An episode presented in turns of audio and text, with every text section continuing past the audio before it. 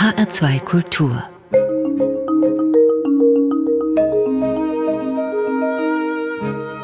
Doppelkopf Heute mit Kurt Drawert und mit Silvia Schwab.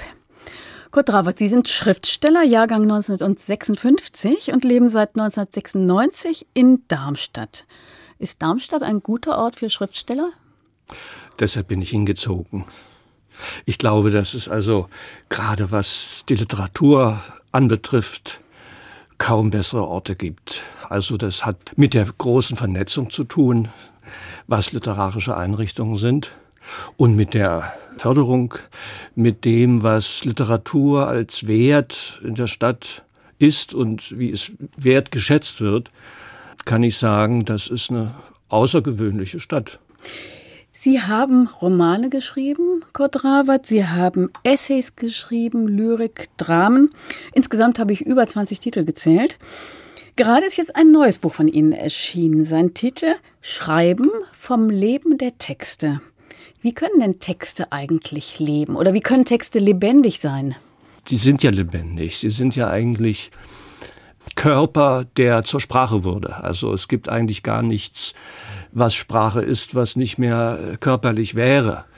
Texte leben, sie haben ein eigenes Leben, sie antworten, sie antworten auch auf den Autor, sie geben Antworten und sie entfalten etwas, was derjenige, der es geschrieben hat, auch entfaltet hat. Ein Ausdruck zur Welt, eine Befindlichkeit und das alles spiegelt der Text wieder und das ist sein Leben.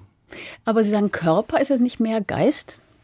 Das kann man nicht trennen voneinander. Also es ist ja auch ein Irrtum zu sagen, Geist und Gefühl sind unterschiedliche Dinge, sondern sie, sie gehören immer zusammen.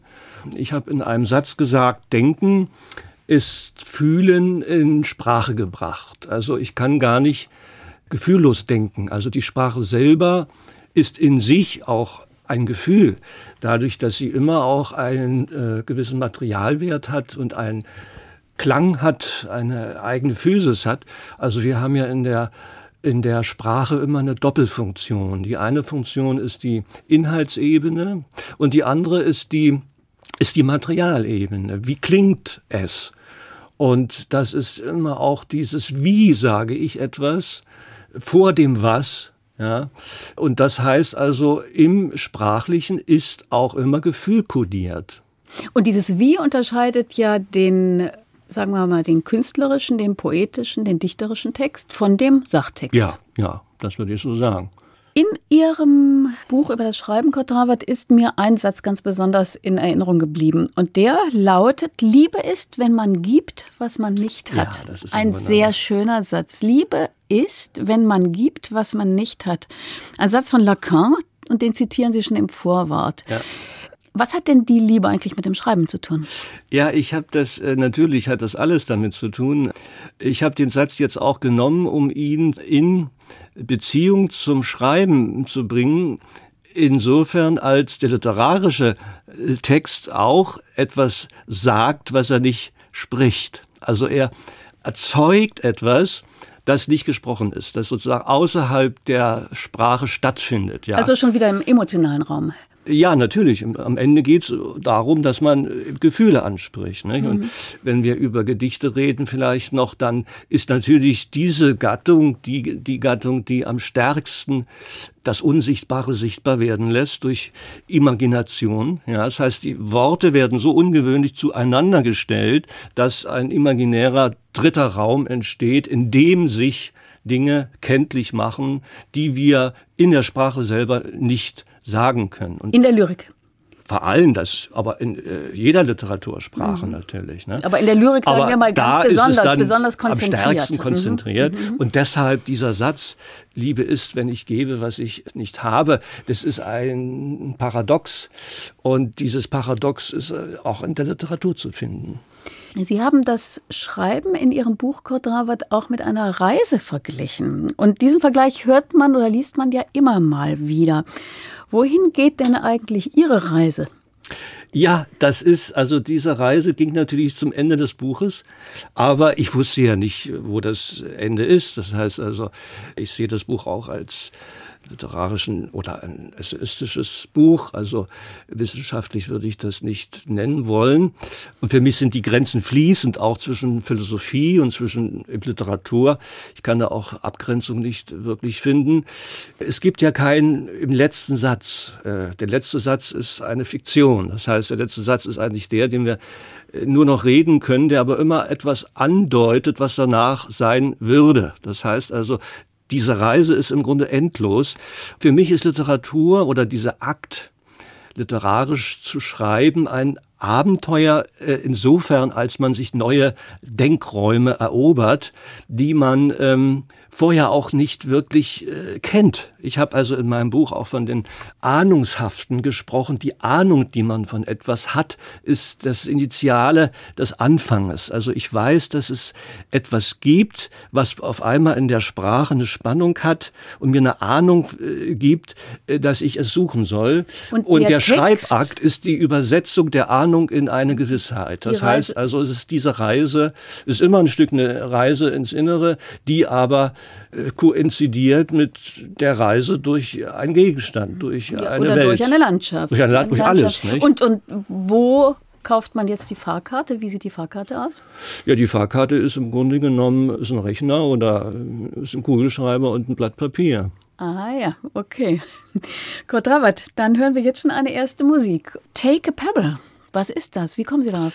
Emerson Lake and Palmer, meine Jugendmusik wo wir jungen Leute, 14, 15, 16-jährig, in Kellern saßen und etwas berauscht das nachts angehört haben. Und ja, diese, dieses, also, das erinnert mich an eine nicht so sehr schöne Zeit meiner Jugend, die ich in Dresden verbracht habe und die mit ziemlicher Hoffnungslosigkeit verbunden war über die wir gleich sprechen. ja, und diese, diese, das ist eine Stimmung in dieser Musik, die also uns äh, Söhne von Funktionären oder hochgestellten Persönlichkeiten in der DDR unser Lebensgefühl also irgendwie wiedergab und wo ich, also ich kann nur sagen, das ist meine Jugendmusik.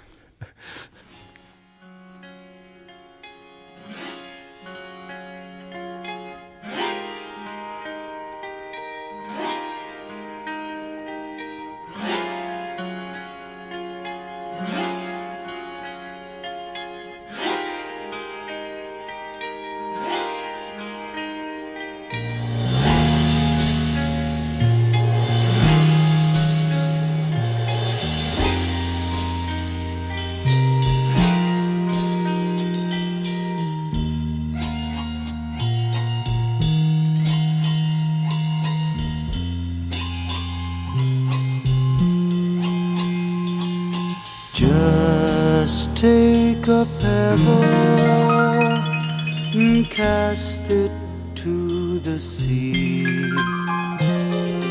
Then watch the ripples that unfold into me. My face spills so gently into your eyes.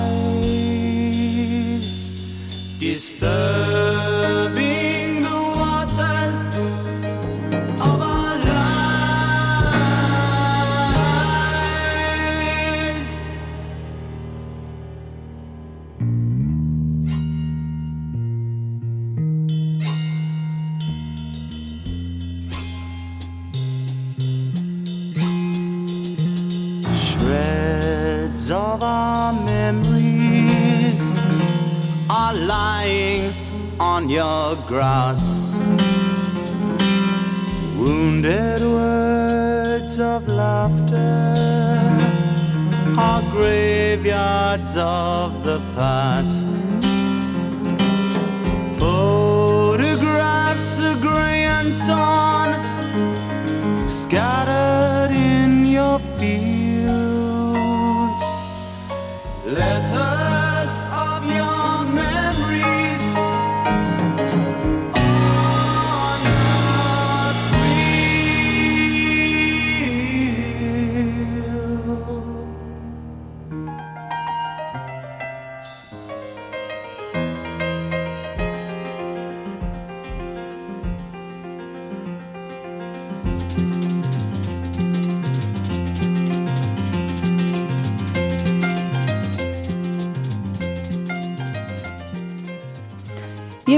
Amazon, Lake and Palmer mit Take a Pebble, ausgesucht von meinem Doppelkopfgast in H2 Kultur, dem Schriftsteller Kurt Drawert. Mein Name ist Sylvia Schwab.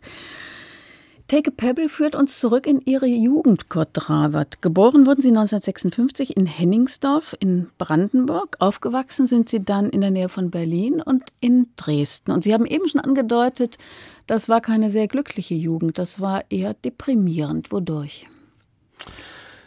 Ich mache immer gerne um diese Vergangenheiten Bogen. Auch ich habe gerade, aber auch jetzt in Dresden war eine Veranstaltung zu Viktor Klemperer und ich hatte den Festvortrag zu halten zum Thema Sprache und Diktatur. Und äh, dieser Vortrag war justament in einem Stadtmuseum in der Innenstadt Dresdens, äh, wo ich gegenüber gewohnt habe auf der damals hieß das Thälmannstraße, Innenstadt von Dresden, mhm. Altmarktnähe. Heute heißt sie Wilsdruffer Straße und das war so eine Gegend, wo viele höher gestellte Menschen wohnten, also Funktionäre oder Generalsekretäre, Fabrik, äh, nee, Fabrikbesitzer gab es ja gar nicht. Also. Ihr Vater war Funktionär. Naja, er war sehr, ja, er war bei der Polizei. Er war mhm. bei der Kriminalpolizei und hatte eine höhere Funktion. Ich kann das nicht genau sagen. Er hatte also eine Dienststelle äh, geleitet. Und ja, und in dieser Gegend bin ich aufgewachsen. Also äh, zwischen 67 sind wir hingezogen und bis 79, dann habe ich geheiratet, bin relativ schnell äh, aus dem Haus gegangen mit 18 Jahren. Auch. Und das war eine unglückliche Zeit, insofern als wir, also ich mit meinen damaligen Freunden in der Gegend, alles Kinder, Söhne von ja, höher gestellten hm, Leuten wir sehr hoffnungslos waren, sehr unglücklich waren. Äh, Enge Grenzen? Ja, das war natürlich die Antwort auf die Väter auch etwas. Es waren alles, also meine äh, Freunde, an die ich jetzt denke, waren alle in der ähnlichen Lage wie ich, also anders als die Väter zu denken. Darum sagte ich gerade, dass ich äh, jetzt eben auch eine Rede gehalten habe, in Dresden an der Stelle, wo ich gewohnt habe. Die Rede ist mir sehr schwer gefallen, weil sich diese Vergangenheit wieder aktualisiert hat. Und das ist etwas, was mit der Literatur also auch immer wieder passiert, dass man sich äh, einerseits die Literatur schreibt, um etwas abzustreifen oder etwas zu verarbeiten und dadurch, dass es geschrieben ist, sich aber immer wieder zurückholt. Ja, mhm. und so ging mir es da mit dieser Rede. Ich merkte, dass es gibt keine, es gibt keine Vergangenheit eigentlich. Es gibt keine Vergangenheit. Und ja, und nur noch ein Satz dazu. Ich bin dann also sehr früh, es hat mit dem Einmarsch der russischen äh, Armee in die CSSR zu tun gehabt, an die bei uns an der Straße eben vorbei kam. Von da ab habe ich äh, mich sehr verweigert öffentlichen Dingen, also äh, nicht FDJ und sowas mitgemacht. Und das hat meinen Weg sehr stark in die Abseitsposition gebracht. Und da wollte ich dann also auch nichts mehr, außer dann fing ich an zu schreiben. Auch das hat damit zu tun. Und dann saßen wir in, in den Kellern und hörten Emerson Leckenhamer.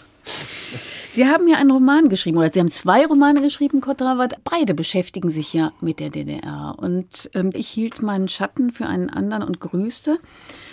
Der schildert ja die DDR als sehr düstere Landschaft, regiert von Angst und Wahn. Also es ist aber auch kein ganz realistisches Bild. Es hat ja auch was Surrealistisches. Es hat was von Beckett. Es hat was ja, von Dante.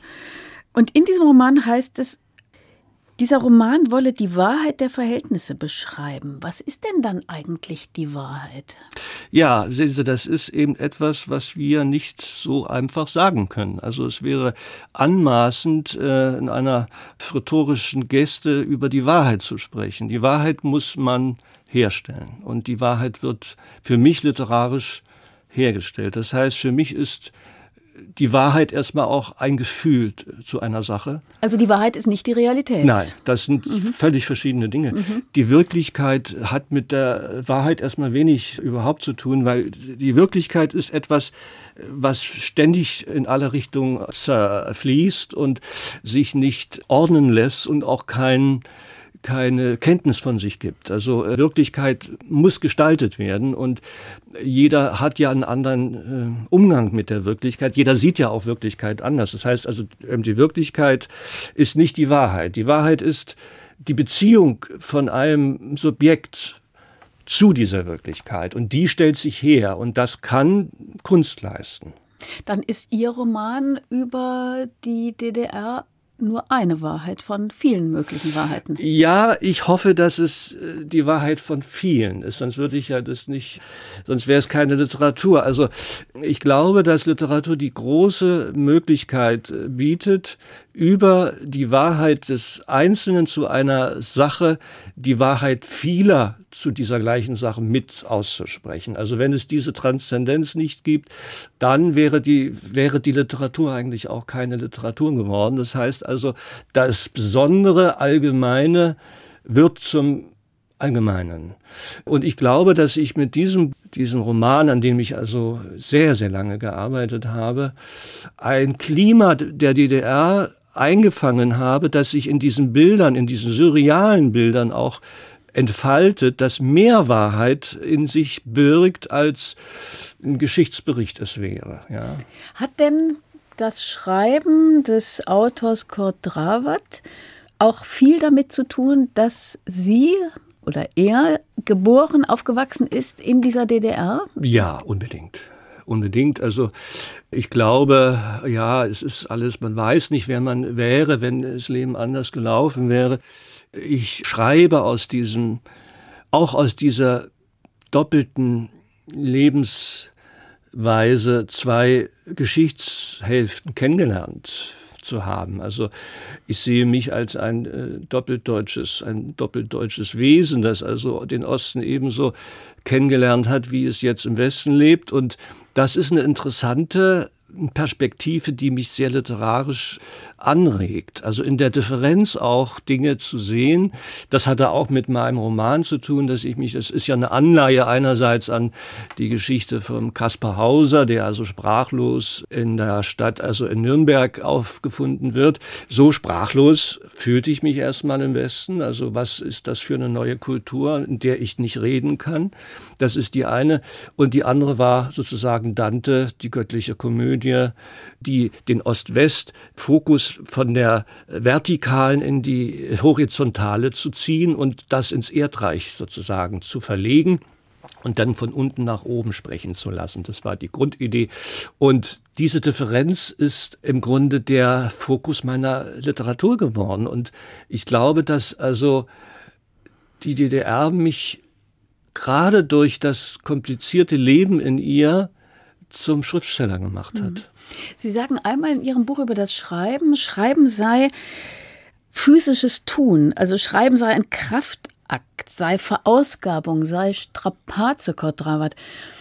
Das ist ja nicht im Sinne gemeint, dass das Tippen auf der Maschine jetzt so anstrengend sei, sondern das ist die Bewältigung des, der Textmasse, die so anstrengend ist. Welcher Ihrer Texte war denn dann der anstrengendste. Auch dieser Roman? Ja, also äh, das ist am Ende nicht mehr wirklich zu sagen. Also den Roman habe ich also, wenn ich von den ersten Skizzen und Gedanken fast also zehn Jahre daran geschrieben, mit langen, langen Pausen. Der ist so komplex auch, da sind so viele Anspielungen, dass ich glaube, dass man den also immer wieder auch lesen kann und neue äh, Dinge entdecken wird. Und der sehr stark mit dem Unbewussten auch redet. Also ich gehe davon aus, dass, dass Kunst und Literatur Sichtbarkeit des Unbewussten auch ist. Also äh, mit dem Unbewussten auch umgeht und äh, deshalb auch gibt's nie Themen, die sich entaktualisieren, weil der schnelle Zugriff zu einer Sache noch nicht den Weg über das Unbewusste ging und der unbewusste Weg, der Weg, Umweg über das Unbewusste ist aber der, der Kunst werden lässt. Das heißt, es gibt eine starke zeitliche äh, Verzögerung von Anlass und von Reflexion, um dann in der Reflexion eine Vorausschau auf die Zukunft letztlich zu haben. Das klingt ja nun ziemlich kompliziert, Kodrawat. Und Ihre Texte sind ja auch sehr reflektiert, sehr konzentriert. Welchen Ihrer Texte, und Sie haben ja nun geschrieben, Romane, Stücke, sehr viel Lyrik, über die wir gleich dann sprechen werden, Was würden Sie denn einem Leser, der Sie noch nicht kennt, vielleicht vorschlagen, als erstes zu lesen? Oder oh, fragen Sie mich jetzt was sehr Schwieriges. Ähm, also ich finde mich ja gar nicht so kompliziert. Nicht? Aber es ist ja, ich habe ja in meinem Buch jetzt in, auch über das Wort kompliziert geschrieben, was ist eigentlich kompliziert. Wir sind natürlich auch so eine schnelle Konsumtion gewöhnt, dass sich sofort alles kenntlich macht oder dass sozusagen alles sofort sichtbar ist und alles auf seinen Sinn hin gedeutet werden kann. Kunst ist ein Widerstand auch. Es ist, äh, ich rede auch von dem anderen. Das ist eine Gegenwelt, in der eine neue Sicht auch auf die Dinge eingegangen wird, sonst wäre es ja keine Kunst. Äh, das ist erstmal immer kompliziert. Aber wenn man sich einmal auf diesen es ist ja nicht kompliziert, es ist ja komplex. Das heißt, man schaut von allen Seiten auf die gleiche Sache. Sich darauf eingelassen hat, dann wird man also auch diese Lust daran entdecken. Also für mich ist auch eigentlich Denken äh, etwas sehr Sinnliches und Lustbetontes und gar nichts Rationales oder nichts nur Rationales. Und wenn man dann einmal auch in dieser Welt lebt, kommt einem das gar nicht so kompliziert vor. Ich verstehe dann immer gar nicht, was ist denn daran nun eigentlich so kompliziert? Also, aber wenn Sie mich jetzt fragen, vielleicht Gedichte doch. Also ja. ich glaube, dass die Gedichte die weiteste Transzendenz auch des Gedanklichen haben, also einfach Bild werden. Und das ist ja dann das, was die Kunst am am größten äh, werden lässt, wenn sie ins Bild, wenn sie, wenn sie Bild wird, wenn sie Bild wird. Na, und dann sind wir bei dem Stichwort Gedichte, sind wir auch schon bei unserer nächsten Musik. Denn wir hören jetzt aus Franz Schuberts Winterreise Gute Nacht. Und das haben Sie sich ausgesucht. Was gibt es da für Erinnerungen? Gar keine. Es ist einfach ein unglaublich schönes Lied, ein trauriger Text.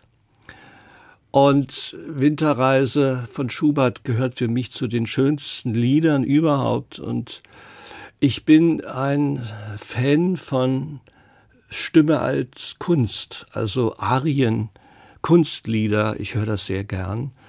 Und diese traurige Stimmung entspricht einer Seite in mir.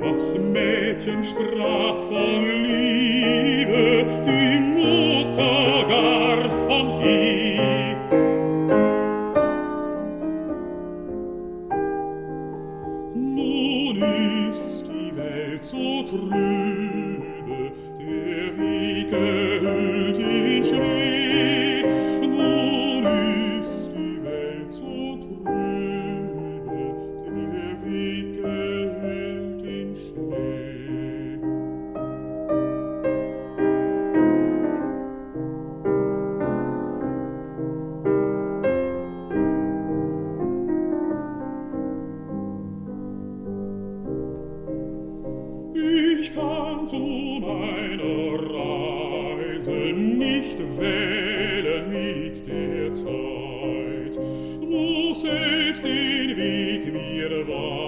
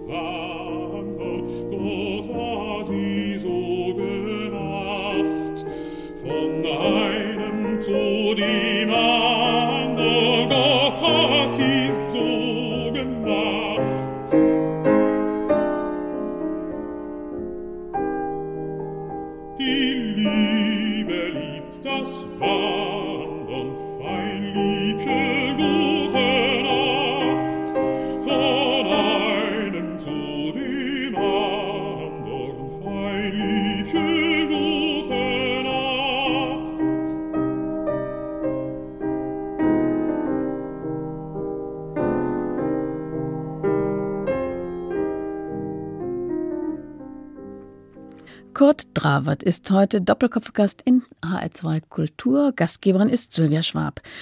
Wir hörten Franz Schuberts Lied nach Wilhelm Müllers Gute Nacht, gesungen von Dietrich Fischer-Dieskau. Kurt Dravert, ist die Nacht eine gute Zeit für Sie?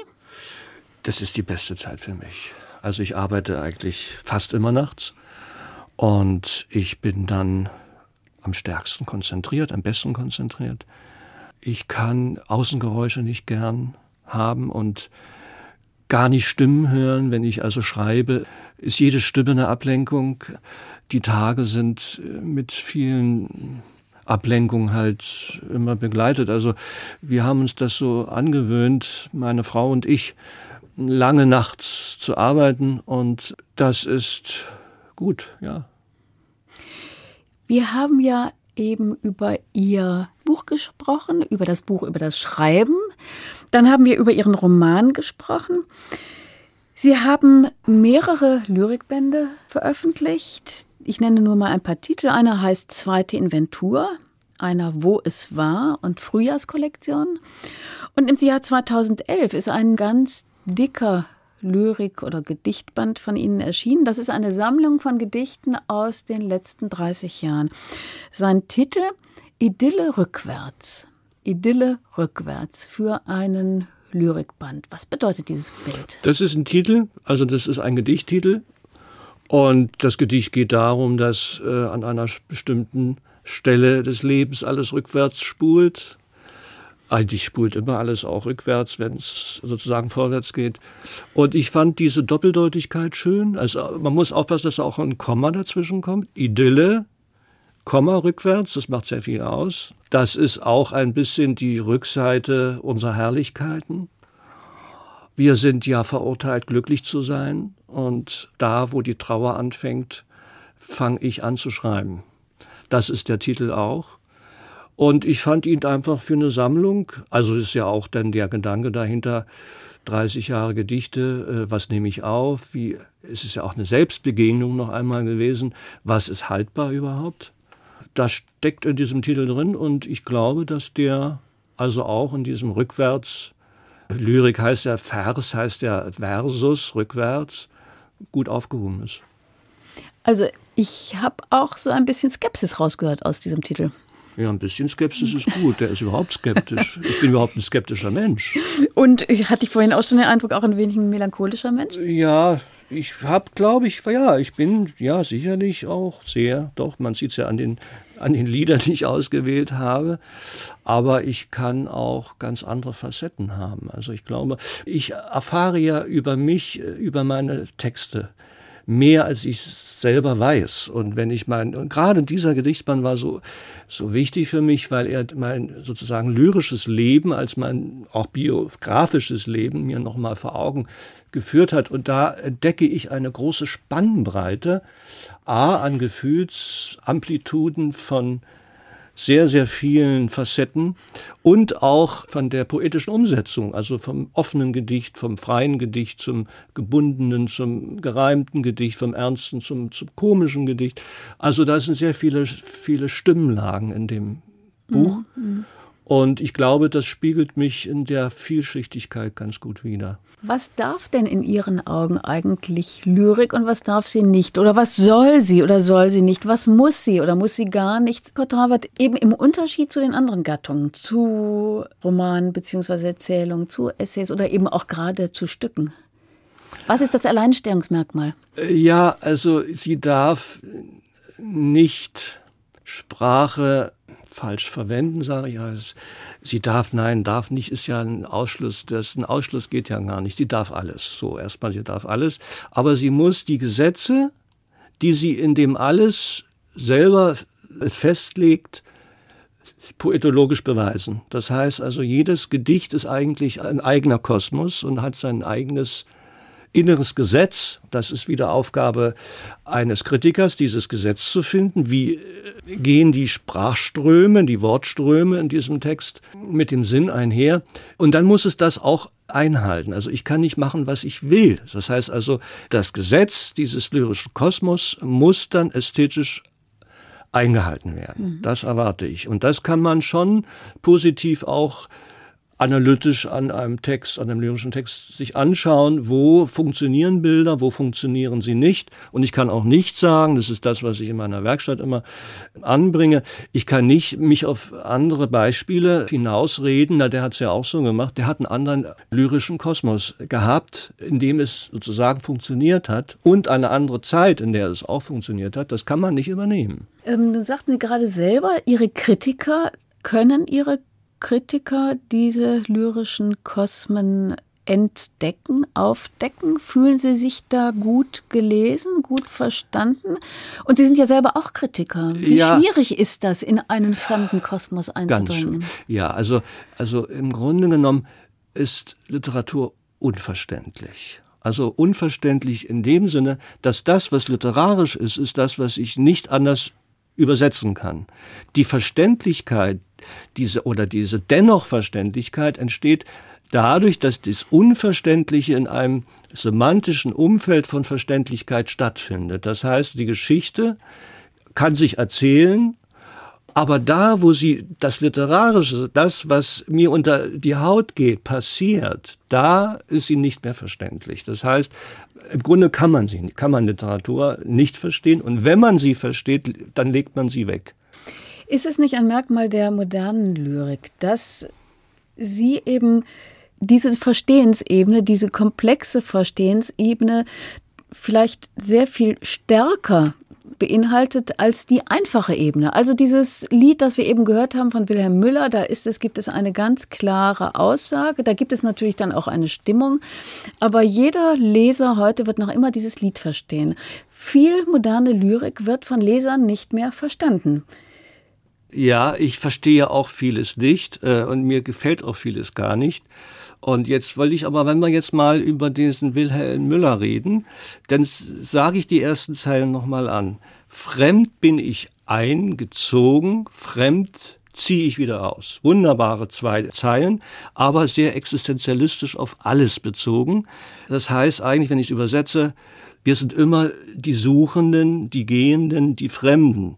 In der Anschlusszeile kommt jetzt aber, äh, ein Liebesgedicht wird das jetzt. Also es ist bezogen auf jemand und schon durch diesen Bezug eines allgemeinen Satzes zu einem Ich und Du Verhältnisses kriegt das Gedicht eine völlig andere Wendung und äh, so leicht ist das nämlich gar nicht. Nein, das will ich sagen. Ja, nicht, also das ist leicht. Das Leichte nur, ist diese, die kompliziert, wie das Komplizierte auch leicht sein kann. Mhm. Womit wir jetzt einfach einen leichten Schritt machen zu der nächsten Musik. Und das ist nämlich jetzt What is life to me without thee? Nochmal, liebe Kurt Rawat. Ja, es geht ja in unserem Leben um eigentlich nichts anderes.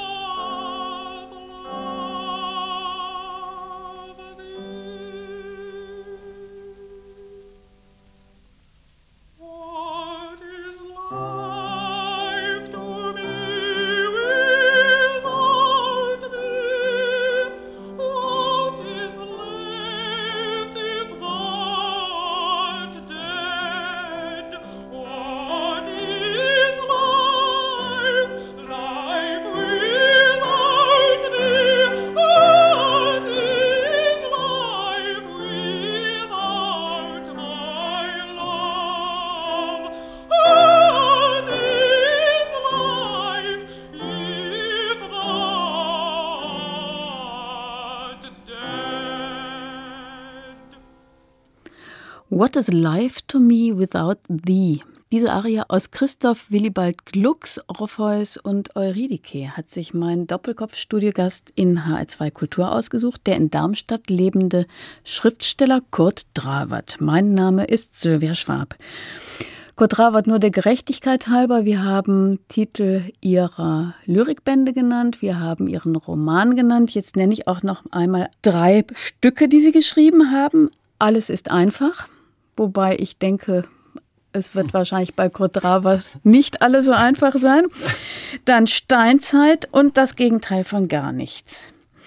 Die haben sie alle für das Theater Darmstadt geschrieben, da sind die auch uraufgeführt worden. Was ich jetzt gerne mal tun würde, das wäre ein Blick in Ihre Schriftstellerwerkstatt. Sie haben ja in Ihrem Buch über das Schreiben auch über das Schreiben, also das praktische Schreiben geschrieben, zum Beispiel über den Unterschied zwischen handschriftlichem Schreiben und Schreiben mit der Maschine bzw. mit dem Computer. Wie arbeiten Sie? Gemischt, gemischt. Also erste Skizzen mit der Hand, Gedichte fast immer mit Hand. Und ja, Prosa, dann gehe ich schon auch an den Rechner und dann schreibe ich das also auch. Das wechselt dann auch. Ja, also ich bin jetzt nicht nur äh, auf die Handschrift, aber ich habe die Handschrift auch immer noch zur Verfügung und es ist ein anderes Denken. Also das Denken mit der Hand, das ist jetzt ein Bild, ja, mhm, das ist ja. jetzt eine Metapher. Man kann sich Metapher. aber vorstellen, ja. Das Denken mit der Hand ist ein anderes als mit das, das Denken mit dem den Rechner. Ja. Nicht? Also mhm. der Weg, es hat den Vorteil, dass es einen zeitlichen Verzug gibt, dass das Handschreiben langsamer dauert.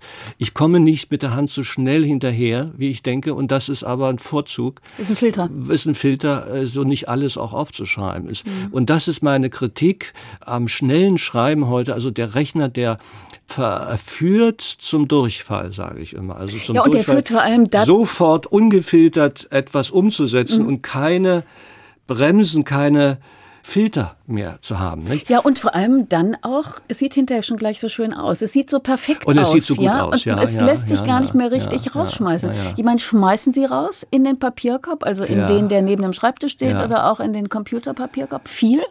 Ja, natürlich lösche ich und lösche ich und lösche ich auch. Also mir ist dieses Physische auch immer sehr wichtig. Deshalb bin ich auch so ein wahnsinniger Liebhaber von schönen Büchern, weil das sind natürlich die Körper der Körper, das sind die Objekte, die Physis auch noch mal äh, in sich haben. Mhm. Sprechen ist ja physisch. Und wenn wir uns überlegen, warum hat der Mensch angefangen zu sprechen, dann sind das physische Akte, es sind äh, ganz existenzielle Grundbedürfnisse sich mitzuteilen, die also Angst, Freude, Glück, Liebe, Verzweiflung, Hunger, Nahrung, alles das in die, in die Lautsprachlichkeit gebracht haben und dieser physische, diese, diese physische Unmittelbarkeit, die geht in unserer Kultur immer weiter verloren. Und das Buch und die Schriftlichkeit sind für mich noch letzte Möglichkeiten, also dieses Physische auch zu behalten. Was macht Ihnen denn mehr Freude, Kurt Dravert? Ein Stück oder ein Roman abzuschließen oder was Neues anzufangen?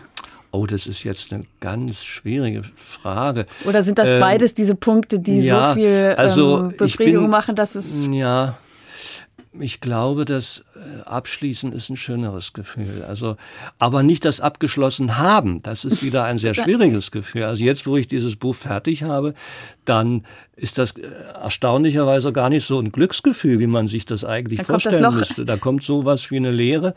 Also da habe ich auch empfunden, etwas an, von mir ist in diesen Körper übergegangen. Es ist mhm. ein Kräfte, eine Kräfteverschiebung sozusagen. Also das, was man gibt, hat man sich selber auch weggenommen. Ne? Man wird also immer leichter.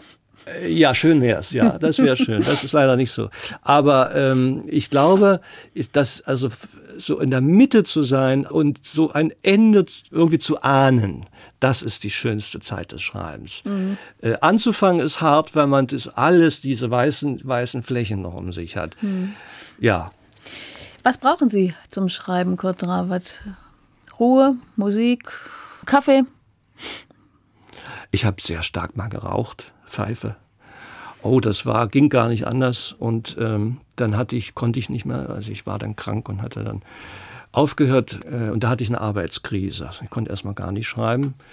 Äh, ich brauche Tee oder Kaffee und vor allem Ruhe. Also ich kann nichts um mich herum haben, was stimmenmäßig mich ablenkt. Und wenn ich das sagen darf, ein bisschen Geld brauche ich auch. Man muss ja auch was essen. Manchmal, ja wenn man so viel abgibt, ja. Sie leiten ja in Darmstadt das Zentrum für junge Literatur. Literatur.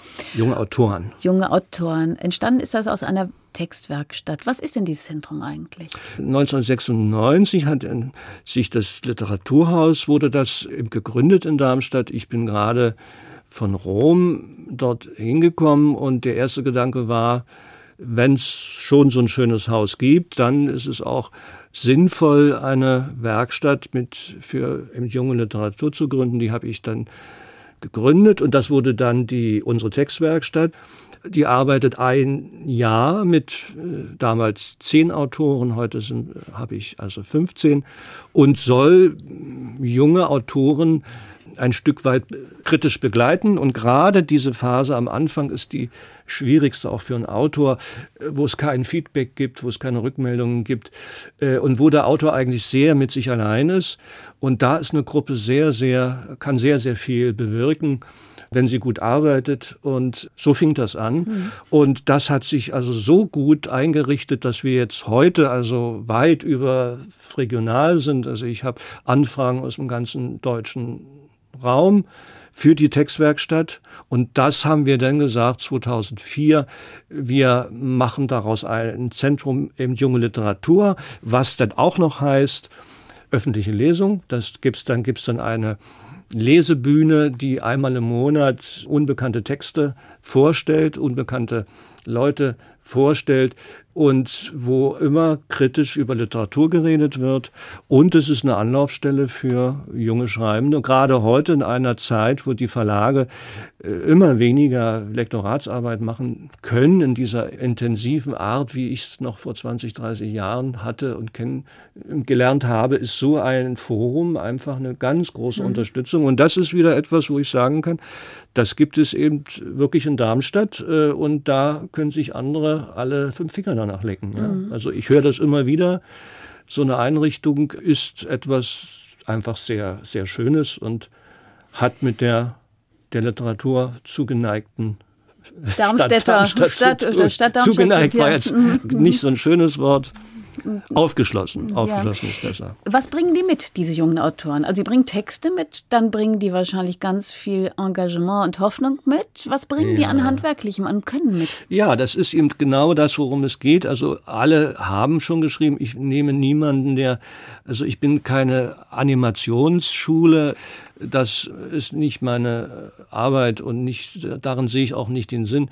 Ich will, vor allem will ich Begabungen finden und sie entwickeln. Also ihnen in einer Zeit von einem Jahr oder maximal zwei Jahren, das kann jeder auch noch ein Jahr länger mit uns arbeiten, dass er arbeitet an sich und an seinen Texten und dann natürlich habe ich, äh, darum habe ich ja auch dieses Buch geschrieben, dann wird natürlich auch wirklich Handwerk gelehrt und gezeigt und man kann also sehr, sehr vieles über die Zeit, über die Erzählperspektiven, über Rhythmus, über den Vers und die Strophe, über das Bild reden. Und da entstehen dann in einer kurzen Zeit zum Teil wirklich viel bessere Texte. Also das, also die Förderung über eine längere Zeit ist ja viel effektiver als ein einziges Mal jemand mit mhm. Preis zu bedenken. Und dann mhm. muss er wieder selber weiterschreiben. Mhm. Also es ist für die gedacht, die schon weit sind,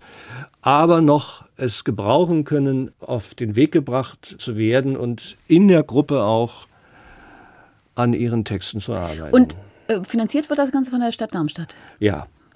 Kurt Rabat, wir kommen langsam zum Ende unseres Gesprächs und ich würde Ihnen gerne noch ein paar kurze Fragen stellen mit der Bitte um ganz kurze Antworten.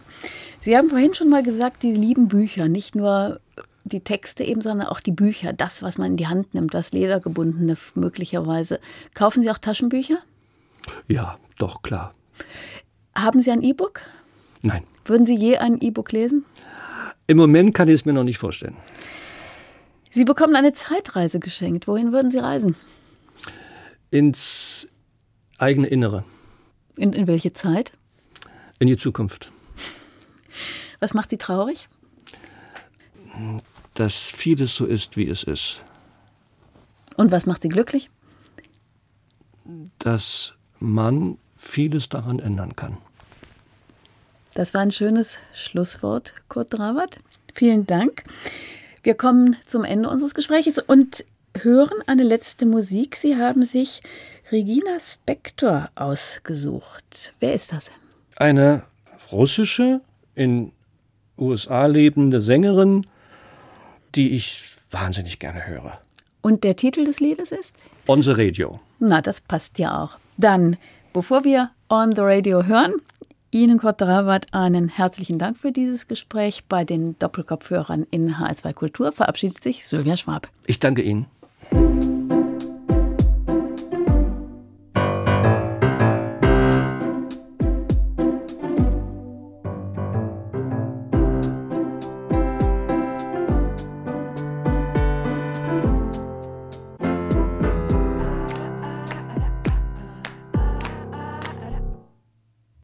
How it works.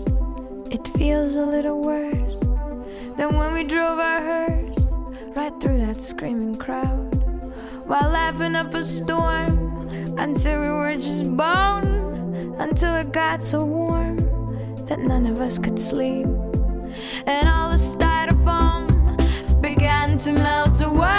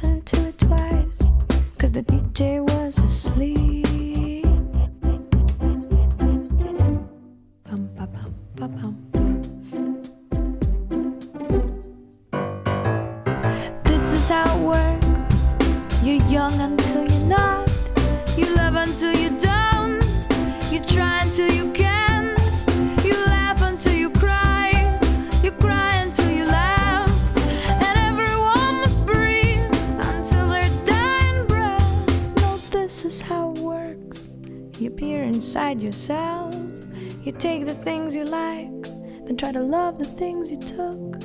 And then you take that love you made and stick it into some someone else's heart, pumping someone else's blood and walking arm in arm.